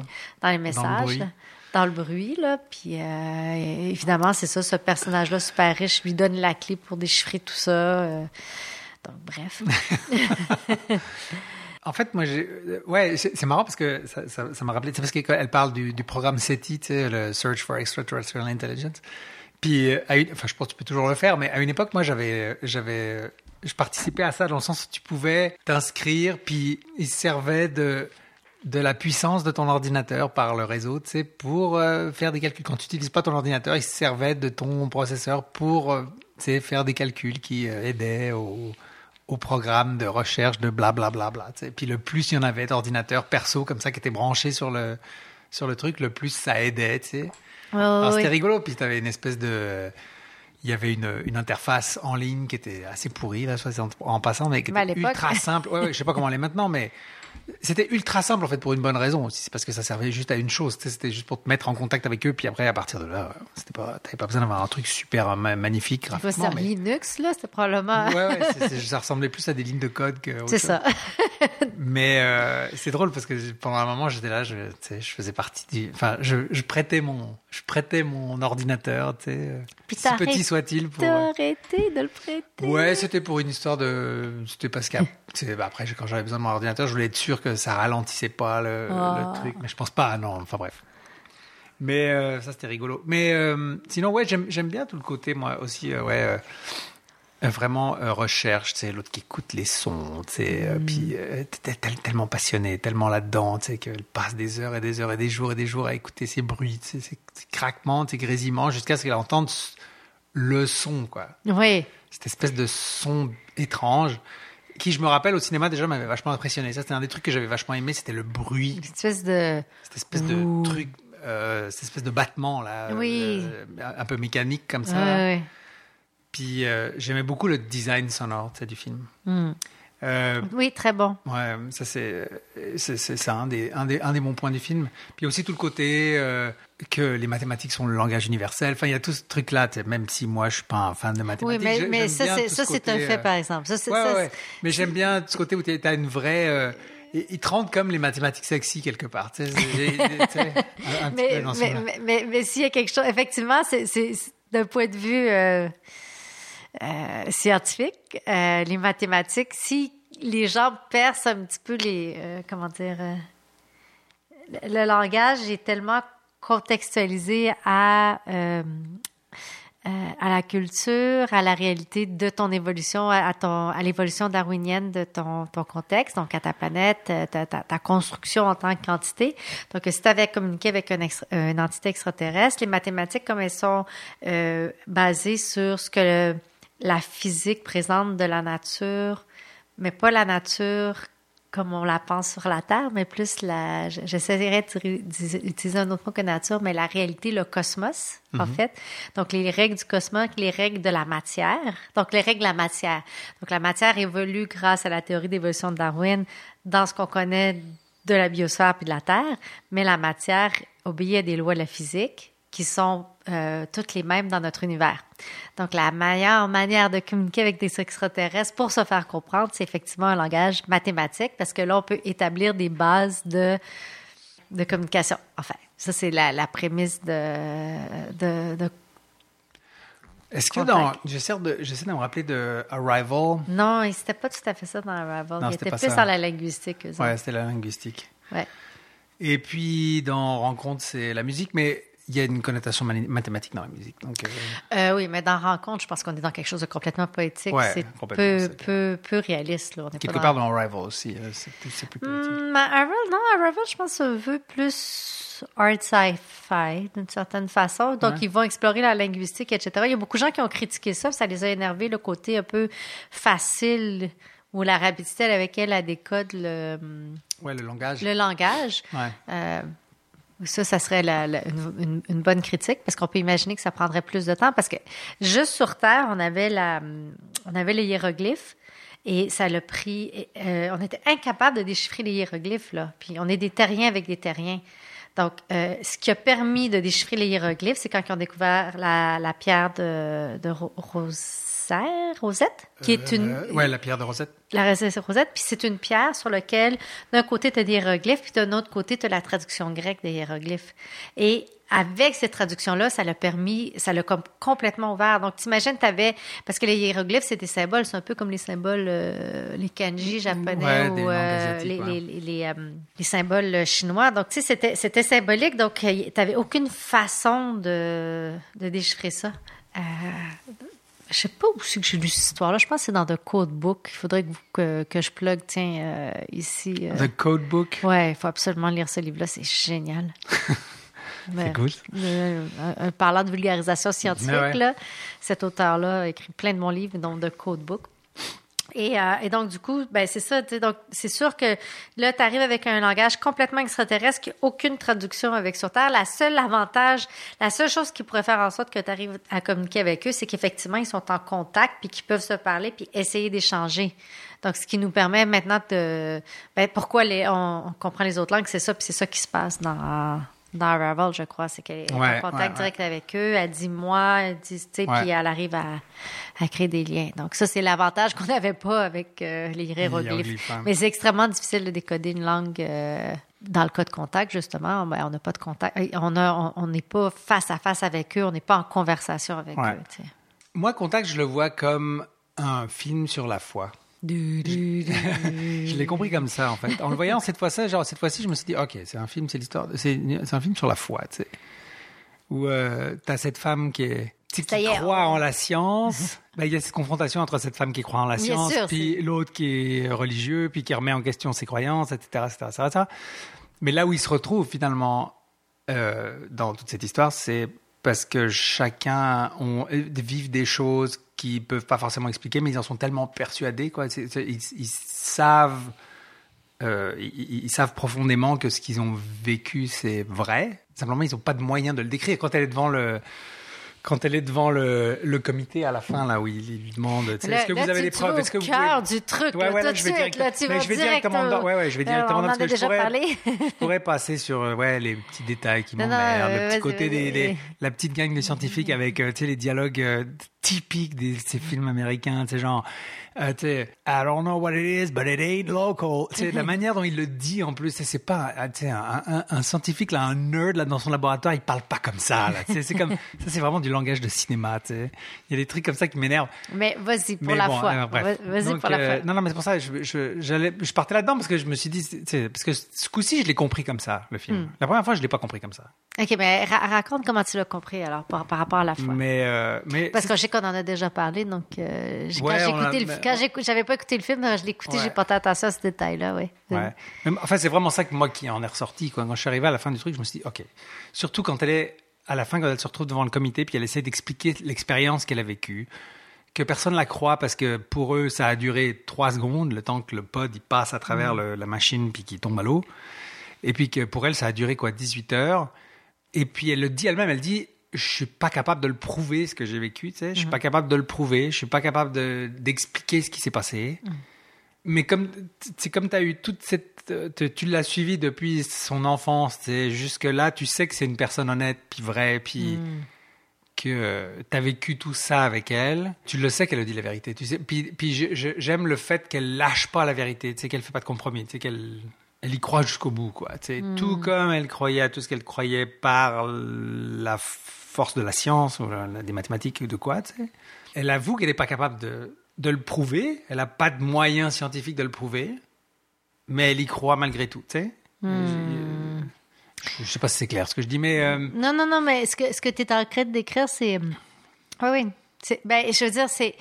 Je, je fais. hum, puis je, je, je, je, je la tête parce que je réfléchis en puis même quand, temps que tu quand- parles. quand je dis c'est un film sur la foi, je parle pas de la foi religieuse. Je parle non, de la mais. foi de manière, euh, peu- peu- de peu- manière peu générale. importe, c'est la même chose. Ouais, ouais. Parce que, euh, je veux dire, faut, faut arrêter de dire que la, la, la foi religieuse, c'est pas la foi. Les gens qui sont religieux puis qui pratiquent une religion, ils expérimentent exactement la foi que toute personne spirituelle expérimente. C'est juste qu'ils l'expérimentent dans un cadre versus un autre. c'est ça. Ouais. Je veux dire, la foi, c'est la foi. Euh, que tu sois chrétien euh, ou. euh, Ouais, non, c'est vraiment le, le, le, tu sais, le fait de croire, d'être, La- de, croire fondamentalement à quelque chose. Tu sais, euh, La foi, c'est la foi, c'est de ressentir une conviction sans être capable de la rationaliser, puis que cette conviction-là, par contre, tu, tu y tiens, en fait. Tu tiens Ouais. cette conviction pour réelle, mais après ça, cette conviction-là, tu n'as pas ni le désir, ni l'inclinaison, ni la capacité de lui offrir des arguments euh, rationnels. Puis par rationnel, ben c'est c'est un petit peu là où est-ce qu'on rentre dans des dans des zones intéressantes philosophiques parce que en, général, on va opposer la pensée rationnelle à la pensée irrationnelle. Mais euh, la question qu'on peut beaucoup se poser, c'est est-ce que les ces deux pensées-là sont automatiquement euh, antagonistes euh, et non pas complémentaires? Euh, comme en, en mathématiques, tu as les nombres rationnels puis des nombres irrationnels. Puis les nombres irrationnels ne sont pas irrationnels dans le sens dont on en parle en philosophie, bien sûr. Ce ne sont pas des objets euh, illogiques ou sans logique ou sans argumentation logique, mais euh, c'est un petit peu l'idée que les deux existent, euh, que, ça, que, que, que, la, que la réalité, en fait, est un ensemble de ces différentes formes de, de pensée-là. Ceci dit, je pense que Carl Sagan, quand il écrivait ça, quand il qui était, était une personne qui probablement était de son époque. Puis c'était une époque où est-ce que dans les années 90, on voulait, euh, on était un petit peu dans une, on était un petit peu dans une espèce d'idée de réconcilier la science et la religion. Ce qui a beaucoup changé depuis. Euh, pour plusieurs raisons. C'est-à-dire que les, les groupes religieux se sont radicalisés euh, parce que justement des gens comme Carl Sagan avaient, euh, avaient du succès et euh, il y a tout une, un pan religieux qui a comme refusé ça. Donc, euh, chez les chrétiens, on a vu naître des... euh, comment ils s'appelaient eux autres? C'était drôle, justement. Euh, notre ami Braveheart et euh, Passion of Christ euh, en faisaient partie. Mel Gibson. Mel Gibson en faisait partie là, de ces chrétiens hyper extrémistes. Il y a tous les évangé- le mouvement des évangélistes et aussi euh, la montée des islamistes. Euh, donc, tous ces, ces extrêmes religieux-là ont comme euh, réfuté complètement tout ce qui était scientifique et se sont euh, ont cassé. Donc, on voit des, on, est vu, on a vu arriver les créationnistes. Euh, après le 11 septembre, il y a beaucoup de gens avec euh, des humanistes, pensées scientifiques, qui ont comme qui sont devenus des athées euh, extrémistes, c'est-à-dire qui ont rejeté complètement la- la- cette, cette idée de réconcilier la foi avec la pensée humaniste, donc la pensée rationnelle, euh, qui, la pensée humaniste rationnelle qui, qui, qui a amené la révolution scientifique, hein, parce que c'est venu ensemble. là, quand tu parles de Montaigne, de, de cette époque-là euh, du monde, où est-ce qu'on a comme changé notre façon de penser pour dire, hey, on va arrêter de brûler les gens qui disent des choses qu'on considère euh, blasphématoires, tu sais, puis on va commencer à réfléchir puis à dire, oh, peut-être que la Terre est pas le centre de l'univers, puis que c'est peut-être le Soleil qui est le centre de l'univers. Oups, le Soleil est pas le centre de l'univers, il est comme un petit pion dans une galaxie. Oups, la galaxie est tout à petite dans plein de galaxies. Oh, il y a un univers. Tu sais, je veux dire, c'est à partir du moment que donc l'humanisme et la pensée scientifique euh, sont allés euh, vraiment côte à côte. Et puis donc, euh, après le 11 septembre, tu as eu des, des, des radications athées. Donc, je pense que quand tu regardes Contact, c'est intéressant parce que tu vois une pensée qui était vraiment de cette époque-là, de 97, où est-ce que, en tant que scientifique, tu avais cette espèce de... tu avais comme une conviction d'une sorte de réalité concrète des chambres de la matière, de la science, tu sais, mais tu croyais qu'il y avait une réconciliation possible avec le, le religieux. Ce qui, je te dirais, le 11 septembre est un- une bonne ligne à, à tracer, mais ça serait peut-être un petit peu avant parce que le- la montée des évangélistes, c'était avant, mais avec, euh, avec le 11 septembre, le, les néo-athées euh, ont, vraiment pris beaucoup de pouvoir. Avec l'Internet aussi, avec toutes ces, discussions euh, sur les forums. Et puis donc, on est dans un autre monde. Puis c'est intéressant de voir ça parce que tout ça pour dire que je crois plus que pour le, les scientifiques radicales d'aujourd'hui, cette idée-là de réconcilier, de ce personnage-là, qui a la foi comme ça, puis qui a l'air d'avoir une sorte de, je peux pas l'expliquer, puis euh, euh, ça, ça marche plus.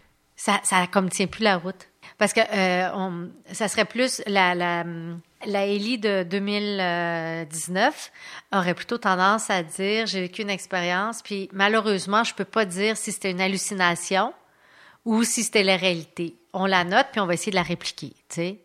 Puis elle aurait pas de, elle serait pas en train de se dire, elle serait pas en train de s'attacher à son expérience en disant c'est de la foi. Elle, elle- serait en train de se dire c'est un- une sorte d'inconnu. C'est un peu plus ça la pensée maintenant là. Tu sais, c'est genre comme il y a plein de gens qui vivent des expériences, puis ça peut être des hallucinations. Puis ça, moi, même en tant que scientifique, je ne suis pas. euh, puis justement à cause que j'ai toujours voulu, à cause que j'ai mis tant d'énergie, à cause que c'est arrivé, puis ce moment-là que j'ai perdu connaissance, les chances sont que effectivement j'ai halluciné tout ça parce que je voulais trop y croire, tu sais, puis je suis juste passée au travers, tu sais. Donc, ça, ça serait ça que le- le- la vraie personne scientifique dirait. En même temps, dans le film, après, on découvre que Oui. il y a 18 heures c'est été enregistrées. Fucking cheap comme truc. ça, c'est une des raisons pourquoi je fais que le film Ah, ouais? commande. Ben oui.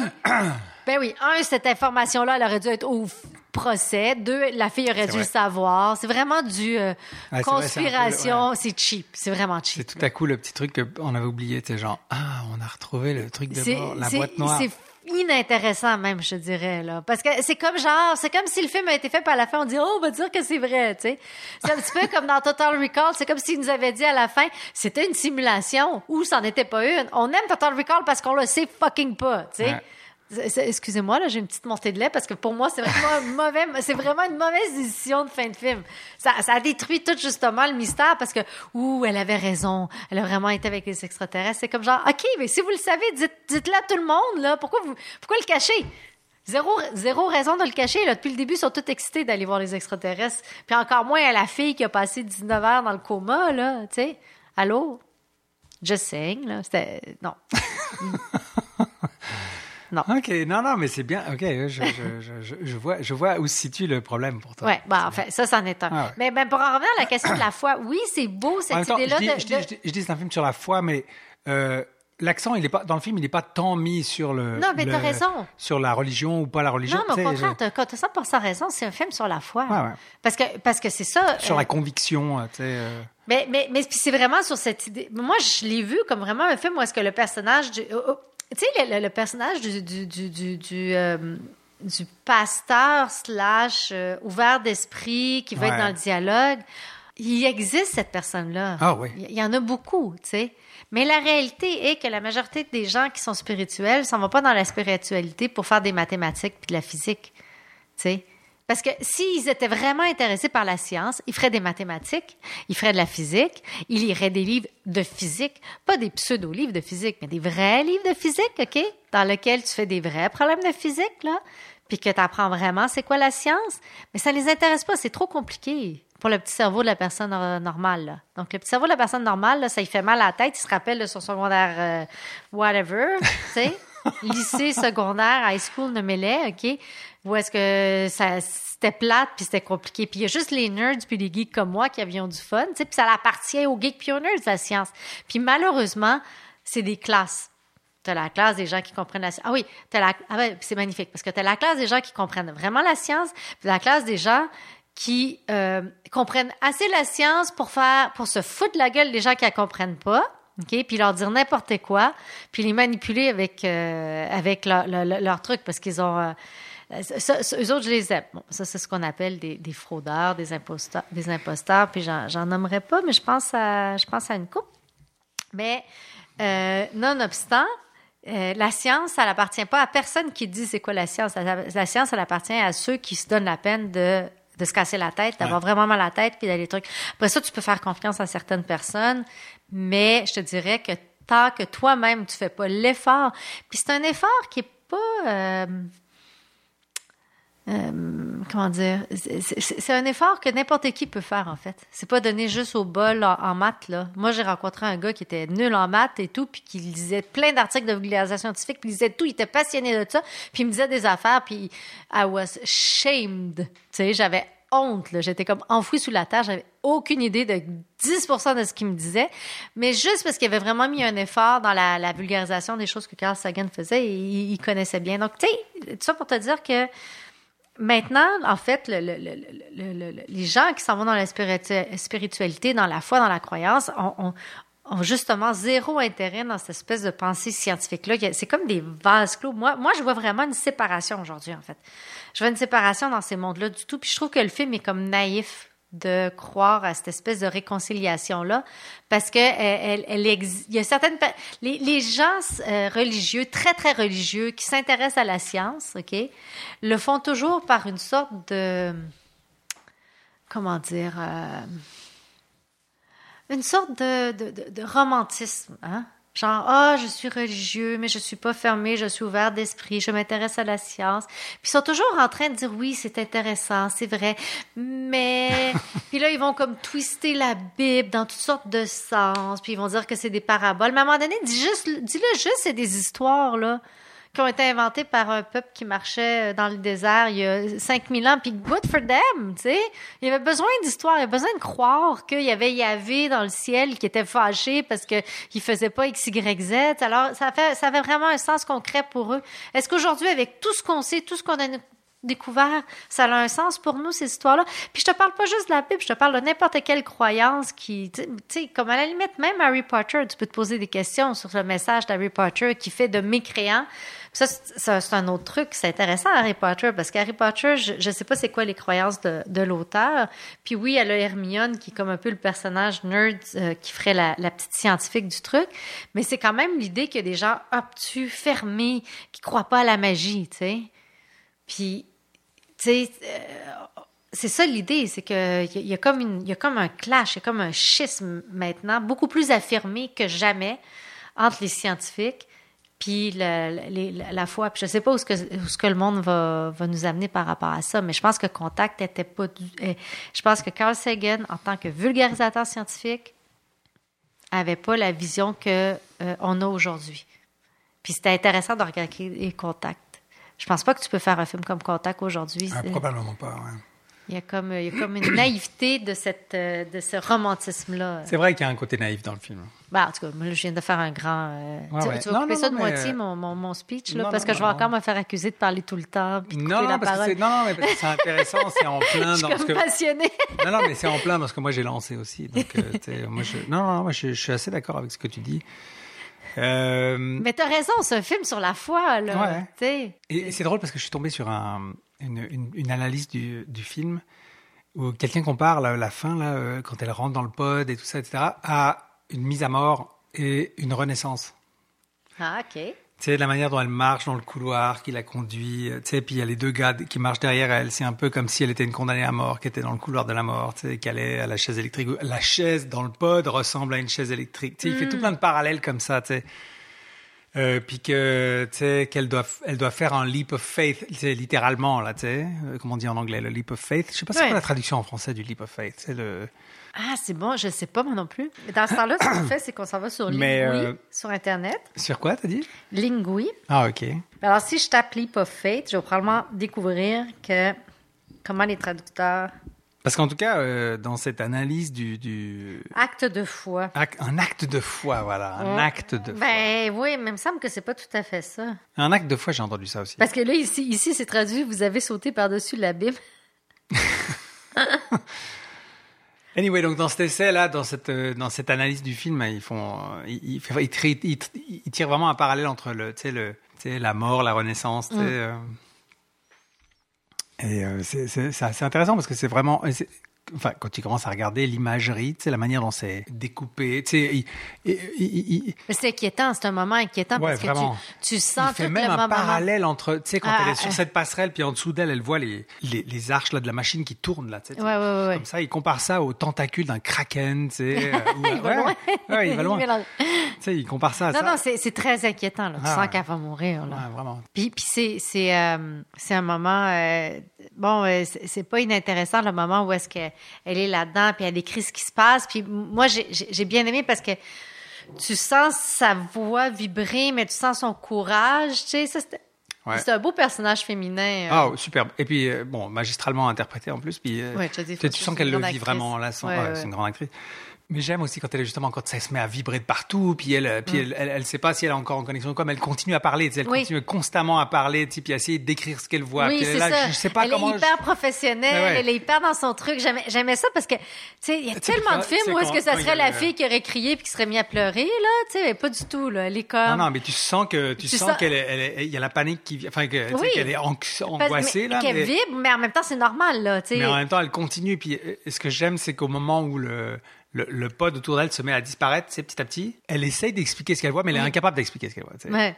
Oui, oui, oui. Mais, elle mais- le dit, elle le dit. Je suis pas capable, je sais pas comment le dire, je sais pas, tu sais, mais on dirait qu'on voit à travers, on dirait que si, que ça. ça, c'était pas mal. Ça, ça Ouais. c'était bien, ce- cette idée-là du. euh, Et le truc qu'elle dit quand elle part dans le tube qui l'emmène à travers tous les trous noirs là, Mhm. elle dit Oh God. C'est vrai. Alors, je sais pas si c'est parce que pas c'est une expression, de- je sais pas si c'est une expression de langage courant ou si c'est encore un truc Ben, pour c'est faire clair que c'est pas référence. au tu hasard. Ouais, c'est pas, au c'est hasard. pas au tu sais. hasard. Non, non, c'est sûr. C'est sûr. C'est c'est au moment où vraiment t'as le tube qui part, puis, puis elle tombe, tu sais. Un trou noir après l'autre, là. Enfin, c'est. Enfin, ouais, non, ouais, non je l'ai je l'ai plus apprécié. Même si, euh, oui, il y a des. Il y a des il y a le, le, le, tu le, le, Deus Ex Machina du, du gars super riche qui Ah. lui facilite la vie, tous ces trucs-là. Je sais pas si. C'est quoi, c'est en 97 que c'est 97, sorti? ouais. Je sais pas si en 97, c'était pas déjà un peu out, cette espèce de. Ouais, ok, c'est toute l'idée que la science va dépendre. Écoute, c'est Elon Musk, là. Mais moi, le je- gars, à la fin, il est sur la station spatiale euh, c'est vraiment Ah, parce que c'est- le seul moyen de ralentir son cancer ou je sais plus quoi.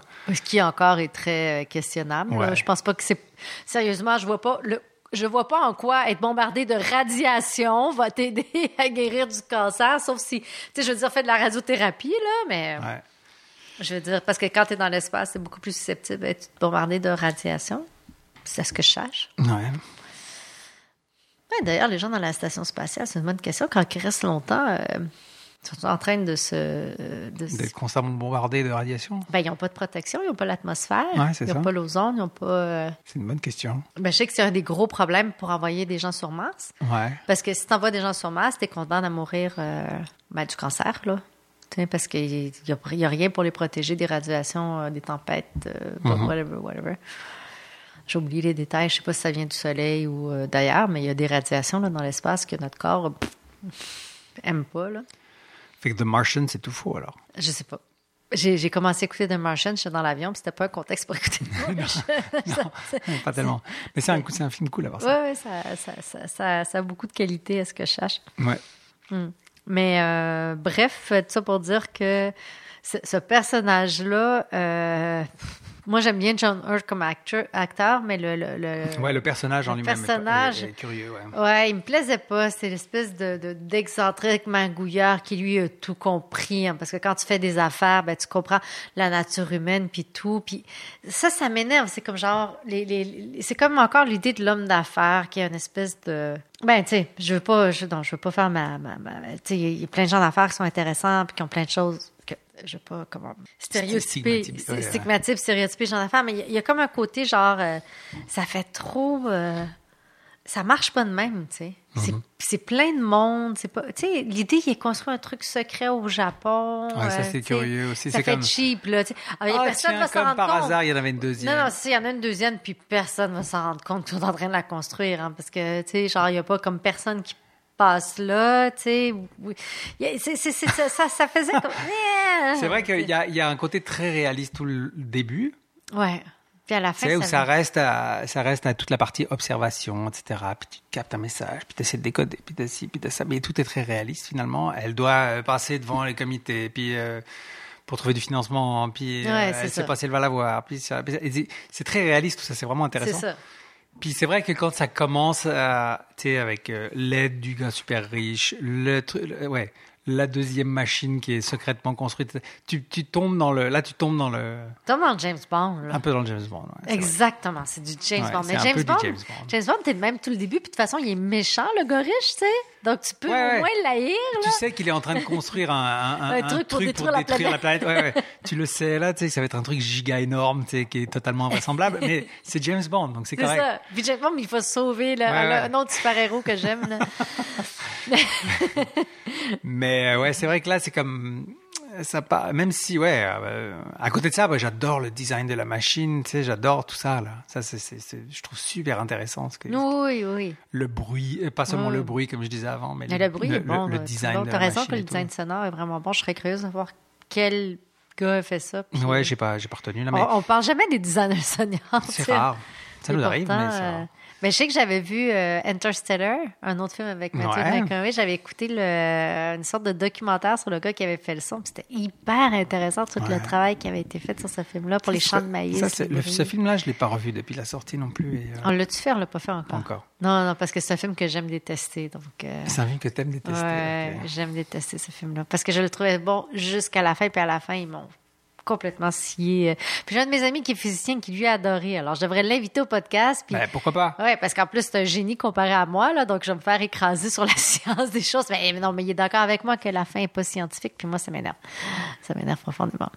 Mais euh, bon. Interstellar, j'ai trouvé ça hyper ambitieux, intéressant, pas complètement réussi, mais, mais euh, J'ai l'impression que Christopher Nolan, dans comme 50 ans, il aura pas marqué le cinéma comme un Stanley Kubrick, mais avec non, mais tous il- les moyens qu'il avait. C'est comme s'il cherche un peu à. Ben, c'est bizarre, c'est là, comme mais. s'il cherche un peu à faire son, son Je- œuvre à, la, à Stanley Kubrick, tu sais. euh.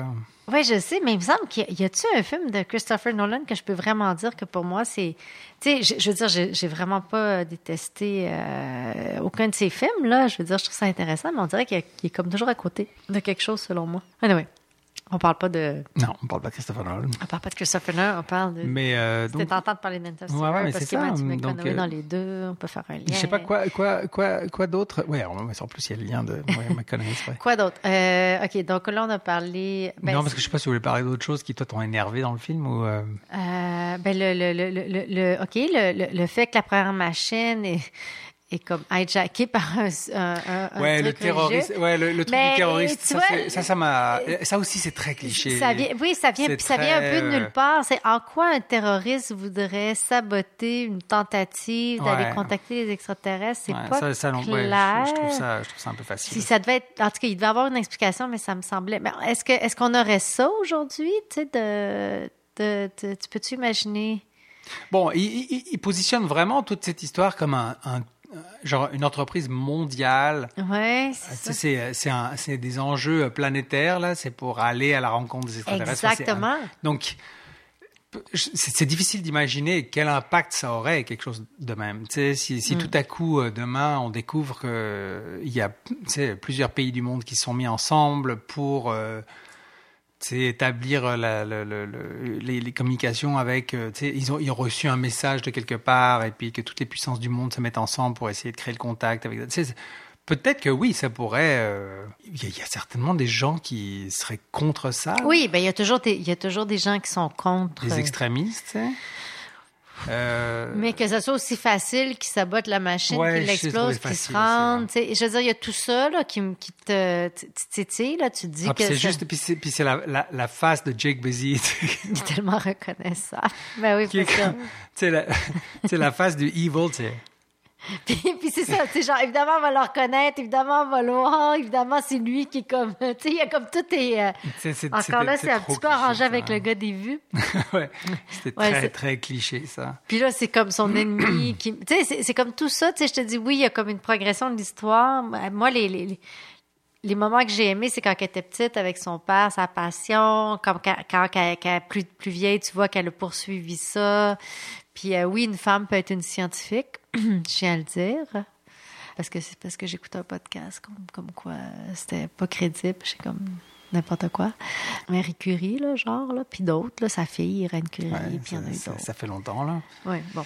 Bref, euh, donc ça, c'est beau, tous ces moments-là, toute la partie un petit peu grit là, qu'on disait, qui découvre le truc. Après ça, Ouais. ça, puis là, après ça, parle. Puis là, ça devient un petit peu genre de la politique. Tu sais, on va lui Bon, enlever. t'as aussi, ouais, ça, t'as- ça, ça, c'est t'as un aussi peu... le, t'as aussi le cliché du, euh, sais, du, Du du gars du conseil de sécurité, là, tu sais. euh, Ouais, c'est ça. Kids, joué par James Woods, là, qui joue toujours les, les salopards, parce qu'il le fait tellement bien. Tu sais, le sceptique complet, là, Ouais, puis, tu sais, qui, qui critique tout, enfin, tu sais, qui remet tout en cause, tu sais, genre, euh, euh, faut, tu sais, euh, Les faut, que, j'avertisse le département de l'armée. Non, mais qu'est-ce qui vous dit qu'ils sont, qu'ils sont des, des intentions, euh, euh, Ouais, la- mais qu'est-ce qui vous dit que c'est à, la limite, moi, à la limite, il n'y a peut-être pas de tort, là. Je veux dire, se méfier. Ben oui. Mais en même temps, c'est- c'est cliché en même temps. Ben oui. c'est- c'est- Une fois de plus, c'est. euh, Mais, mais non, mais c'est une bonne question à se poser. Ouais, hein. Sérieusement, c'est- sérieusement, c'est une bonne question à se poser, là, parce que là, Bon, tu me diras, dans Arrival, c'est la même chose. C'est les, militaires qui sont là, tu sais. Oui, mais, mais puis la question, c'est bon, euh, euh, c'est ça, c'est les militaires slash les, et les scientifiques, tu sais. Puis, euh, mais moi, c'est plus son boss qui m'énerve là-dedans, là. Ouais. Puis c'est plus le fait qu'on la dépossède de sa propre Ouais, ouais, recherche, puis qu'on l'écrase. Puis, puis en même temps, c'est un beau symbolisme, justement, du patriarcat versus la petite fille, puis comme qu'elle qui doit, genre, su- suck it up, tu sais, genre, non, non, tu sais, c'est genre, oui, c'est toi qui as tout découvert, qui a fait les recherches, mais c'est par hasard, t'es pas, t'es pas vraiment importante, là, là-dedans, tu sais. Puis le fait qu'elle elle soit pas choisie pour aller à la mission parce qu'elle est athée, ça, c'était réaliste, ça, c'était bon. Ça, c'était un bon moment où Ouais. est-ce que... C'est vrai que le fait que tu pas de croyance religieuse te, te disqualifie encore aujourd'hui pour la majorité des gens parce que la majorité des gens réalisent pas que les athées sont les gens les plus vertueux de la planète. Quand tu fais des statistiques là, au niveau des criminels, euh, la majorité des criminels, ils sont croyants. Euh, la majorité des tueurs, ils sont croyants. La majorité des, des, euh, des, horreurs ont été faites par des gens croyants. Donc, oui, on va toujours citer Staline. T'es comme genre, tu sais, oui, ok, merci Staline, mais Staline était-il vraiment athée? Tu sais, il était comme euh, un dictateur. Bon, j'ai arrêté de faire ma parenthèse pro-athée, mais c'était vraiment un moment vrai où est-ce qu'on va, chez la population, il y a... Parce que les athées, c'est pas des gens qui essaient de se rendre intéressants ou de défendre leur... euh, Parce que oui, on vit dans un monde où est-ce qu'on peut être athée sans être euh, discriminé Ouais. réellement.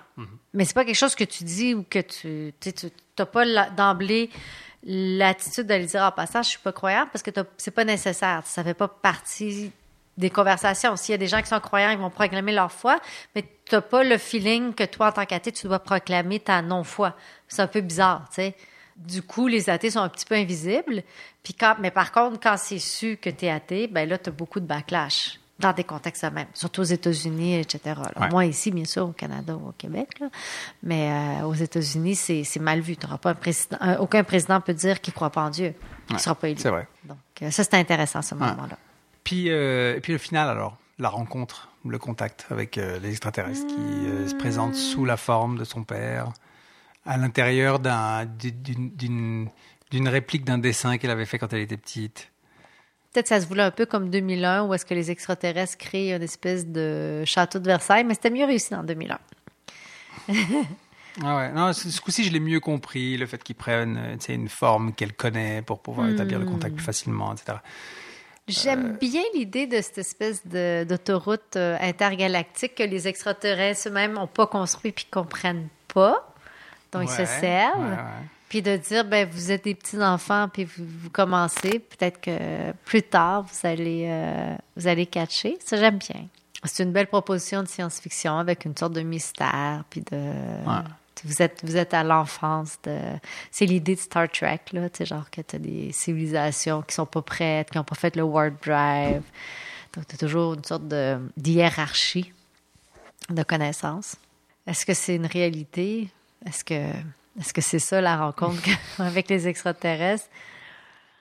Je sais pas. Ce serait quoi le meilleur film de rencontre avec les extraterrestres qu'on a vu? Peut-être 2001 reste le meilleur. Moi, je sais pas, moi je mets rencontre au-dessus de tous, mais. Euh, Non, mais t'aimes euh, le film, parce mais que au le niveau, film, ouais.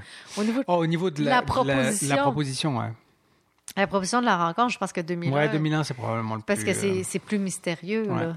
Il n'y a rien d'expliqué, c'est pas clair. Puis je pense que si on. Je sais pas, tu sais, c'est- là justement que les, les notions de foi puis de croyance deviennent intéressantes parce que, tu sais, euh, chaque personne a, sa- a son idée de ça serait quoi justement une civilisation hyper avancée. Ça veut dire quoi être hyper avancé, tu sais? Puis très vite, on transforme le- l'extraterrestre en une espèce de d'être mystérieux, là. tu sais, qui est comme divin ou euh, Ouais. magique. Ouais. Mais ça pourrait être plus plate que ça. Ça pourrait être juste euh, comme dans Alien, des gros vaisseaux qui s'en viennent faire euh, chercher des, des minerais, puis ils arriveraient sur la table. Ce serait comme cool, plein de, plein de pétrole, de, de minerais intéressants. On te, oui, ils iraient, ils iraient, ils arriveraient, là, puis ils pogneraient tout ce qu'ils peuvent pogner dans les astéroïdes, partout et tout, nous laisseraient rien dans notre système solaire. Puis ce serait comme, bon, on vous laisse la Terre, là, il n'y a plus grand-chose, vous avez fait toutes vos iPhones, puis euh, c'est trop compliqué, décortiquer ça. Nous autres, on a pris ce qu'on avait à apprendre, puis euh, bye-bye, tu sais. C'est peut-être quelque chose de moins euh, sexy que ça. Wow. Quoi dire d'autre? Moi, j'ai trouvé ça intéressant de le voir. En tout cas, j'étais content. Mm. Ça faisait vraiment longtemps, probablement depuis la, la- depuis que je l'avais vu en salle. Donc, Donc, je euh, vu en salle. donc ça a été. Pourtant, j'avais un, un souvenir assez euh, frais. Bon, Peut-être aussi parce que c'est des- les. les- je- C'est un film qui est tellement connu que les images sont vues, euh, sont vues et revues multiples Ah, on fois. Mais je pense de la scène d'ouverture. Oh, le, le, le, le- le fameux travelling arrière euh, à travers, Ouais. euh, Ouais, à travers le cosmos qui finit dans l'œil de la petite. Ouais. Ouais, ouais, c'est ça. Oui, il m'a un petit peu déçu. Pourquoi ça? Ben, parce que je m'avais souvenir que c'était plus réaliste que ça, puis après ça, ça m'a énervé parce que je trouvais ça, en tant que, que geek, là, total, j'ai fait, hey, les, les, les, les sons de, de, de, la première radio sont pas mal plus loin que Jupiter, là, tu sais, ça devrait être rendu, euh, c'est quoi ça? Puis euh, mais, le Hitler, il est passé, tu sais, je sais pas pourquoi il s'était resté j'aurais aimé ça qu'il se rende un petit peu plus loin, là, mais probablement qu'ils ont fait les calculs, puis que euh, nos, nos sons de nos premières radios sont pas rendus dans des endroits très sexy. Il ne Ouais, pas avoir grand-chose. c'est ce qu'ils disent. Parce que, à, peu, Sirius, je sais, Sirius est à 8 années-lumière d'ici. Puis après ça, tu- si tu vas, donc il y a 8 années-lumière, ça, ça serait il y a 8 ans. Donc Sirius est vraiment bombardé toutes nos niaiseries, là. C'est-tu 8 années-lumière ou c'est plus que ça? J'aimerais le Ah, savoir. je suis en train- colle, là, j'ai aucun- non, non, mais c'est parce que je fais un film de science-fiction, comme, Oh, ok, comme on a parlé la dernière fois, où est-ce que je calcule toutes ces affaires. OK, je sais que Rigel est à 800, plus ou moins 800 années-lumière, peut-être 1000 là, années-lumière d'ici. Bételgeuse est à environ 500. Donc, ni Rigel ni Bételgeuse ont aucun de nos signaux radio. Je ferai remarquer. Donc, les premiers signaux radio seraient environ à plus ou moins 120 ans. Mhm. Puis, euh, donc ça, ça nous amène... Ben voyons, Sirius, c'est à combien d'années-lumière? 8 années-lumière. Donc, entre Sirius puis Betelgeuse, je sais pas, il y a sûrement une tralée d'étoiles. Bref, il y a peut-être pas d'endroit sexy que ça entre les deux, mais ils sont quand même plus loin, là. Enfin bref, il aurait dû sortir du système solaire, le montrer la vraie... Non, je, je suis trop geek de vouloir ça. C'est un peu niaiseux, là, qu'il soit... Ouais, là, c'est un peu geeké pour geeker, là, non? Non, pas du tout. Écoute, Moi, je sais pas, la- trouvé ça très beau, entre- moi, comme début. entre- oui, je sais, mais c'est nono pareil. Parce qu'entre la Terre puis Jupiter, ça prend une heure pour se rendre. Une, Ah, une autre radio. OK. Mais tu représentes pas du tout ce que tu es en train de vouloir représenter. Non, ça vous dérange pas, vous. Ok, d'accord, tu fais partie- Ok, ouais, ouais, tu fais partie de- tu écoute, il nous fait croire que ça prend 100 ans la lumière à se rendre à Jupiter. Non! C'est l'idée, en fait, que ta, ta- ta sphère d'émission radio est à une certaine distance. En tout cas, je- ça a l'air que tout le monde a compris le principe, je suis d'accord, mais c'était juste pas les bonnes distances. OK. C'est clair que c'est pas les bonnes distances. Puis ça m'a gossé. Voilà, je voulais juste le dire. Et vraiment, je viens de, de- je viens de, de- j'ai vraiment l'air d'une chieuse là, Non. qui une des belles scènes de science-fiction qui en plus fait comprendre quelque chose de Non, non, non, fondamental mais, non, non, mais tu connais des choses que moi, j'ai aucune idée. Donc, euh, c'est euh, voilà, c'est intéressant d'avoir ton point de vue, là. Mais il me semble que c'est évident que la distance entre la Terre et Jupiter est quand même pas de 50 ans ou 20 ans ou 30 ans, whatever. Bon, ben, je pense qu'on va arrêter là parce qu'on est un peu long déjà. Oui. Et euh, puis, euh, Puis ben, on a fait le tour. On a fait le tour. Alors, Euh, le prochain, le prochain, ça va être quoi? le prochain, ça va être quoi? Ah, On a-tu pris une décision? Hum. Ça On va s'est être- même pas consulté. Ça va euh, être une surprise? T'as pas un... Vas-y, mets un désir. C'est toi qui choisis, là. Bon, et ben dans ce cas, ça va être The Abyss de James Cameron. Ah, bonne idée. que j'ai pas revu depuis longtemps et dont j'ai entendu parler euh, récemment, je sais plus si c'est dans un truc YouTube ou quoi. Et euh, non, peut-être que j'en ai entendu parler dans un autre podcast, euh, quelqu'un qui parlait du tournage, etc. Enfin bref, je sais plus. Et du coup, ça m'a donné envie de le revoir. Ça va être intéressant de voir Donc, euh, euh, Cameron. On avait fait Terminator, mais c'était comme son Ouais, on premier avait film. Terminator, puis- on avait fait Alien 2, enfin Aliens. Est-ce que Bon. c'est le réalisateur qu'on a le plus dont on a le plus parlé Ben, ap- dans le podcast après le prochain épisode, ça sera probablement lui Ouais. dont on aura le plus parlé.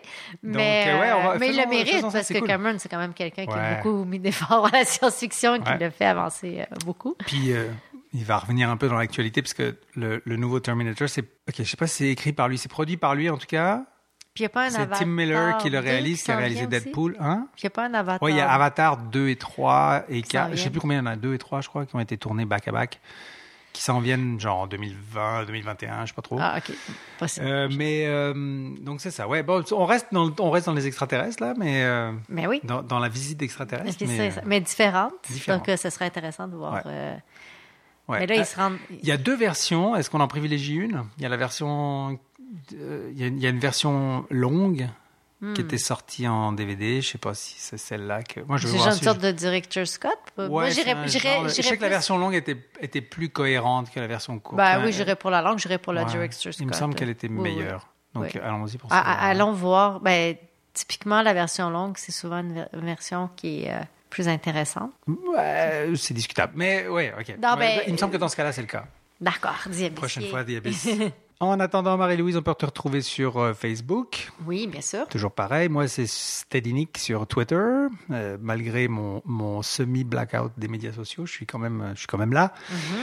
Euh, pour vous abonner au podcast, rendez-vous sur notre site 24quarks.com ou sur iTunes. Et puis, euh, venez nous laisser quelques petites étoiles aussi. Au passage, c'est très, très apprécié.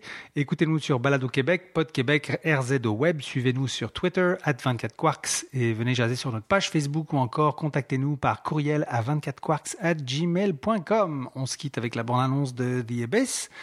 Et on vous remercie beaucoup, beaucoup de votre fidélité. Et on se retrouve très, très bientôt. Bye bye.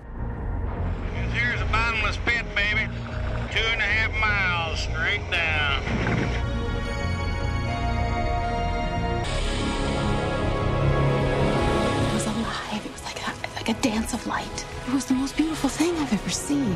I don't think they mean us any harm. I don't know how I know that.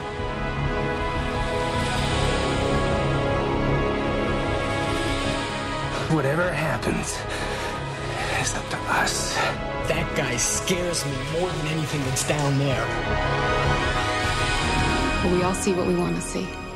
Coffee looks and he sees hate and fear. You have to look with better eyes than that.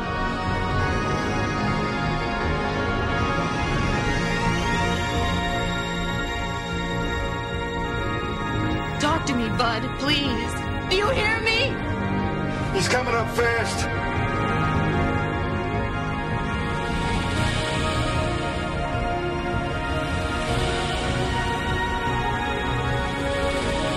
I need to know if you're okay.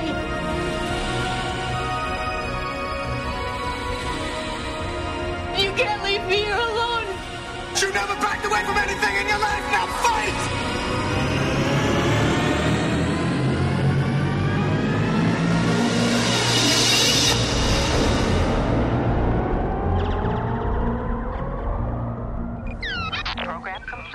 Away from her, you bitch! Shall we play a game? 24 24 secondes. secondes.